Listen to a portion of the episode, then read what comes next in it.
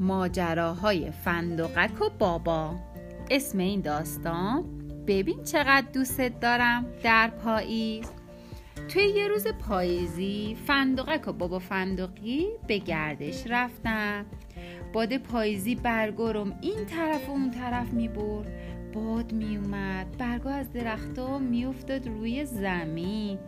خرگوش دنبال برگا می دویدم تا اینکه بابا فندقی خسته شد. گفت من باید کمی استراحت کنم. ناگهان باد با خودش یه جعبه قهوه‌ای آورد.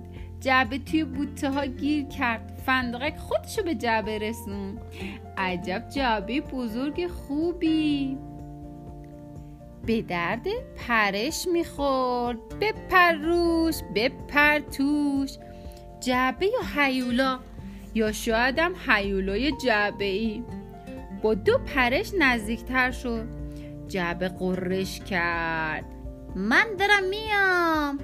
یه پرش بلند کرد. بابا فندقی پرید پشت درخت. گفت شاید باید فرار کنی. جعبه فریاد زد. نه ناگهان به هوا پرتوب شد. بابا منم بابا منم فندقکم. فندقک نمی‌تونست جل خندش رو بگیره. بابا فندقی گفت تو حیولو نیستی؟ اما اگه گفتی من چی هستم؟ چی؟ چی؟ بابا فندقی بغلش کرد. گفت من یه بابا حیولای فندقی هم می‌خوام بیام بگیرمه و سری فندقک رو گرفتش.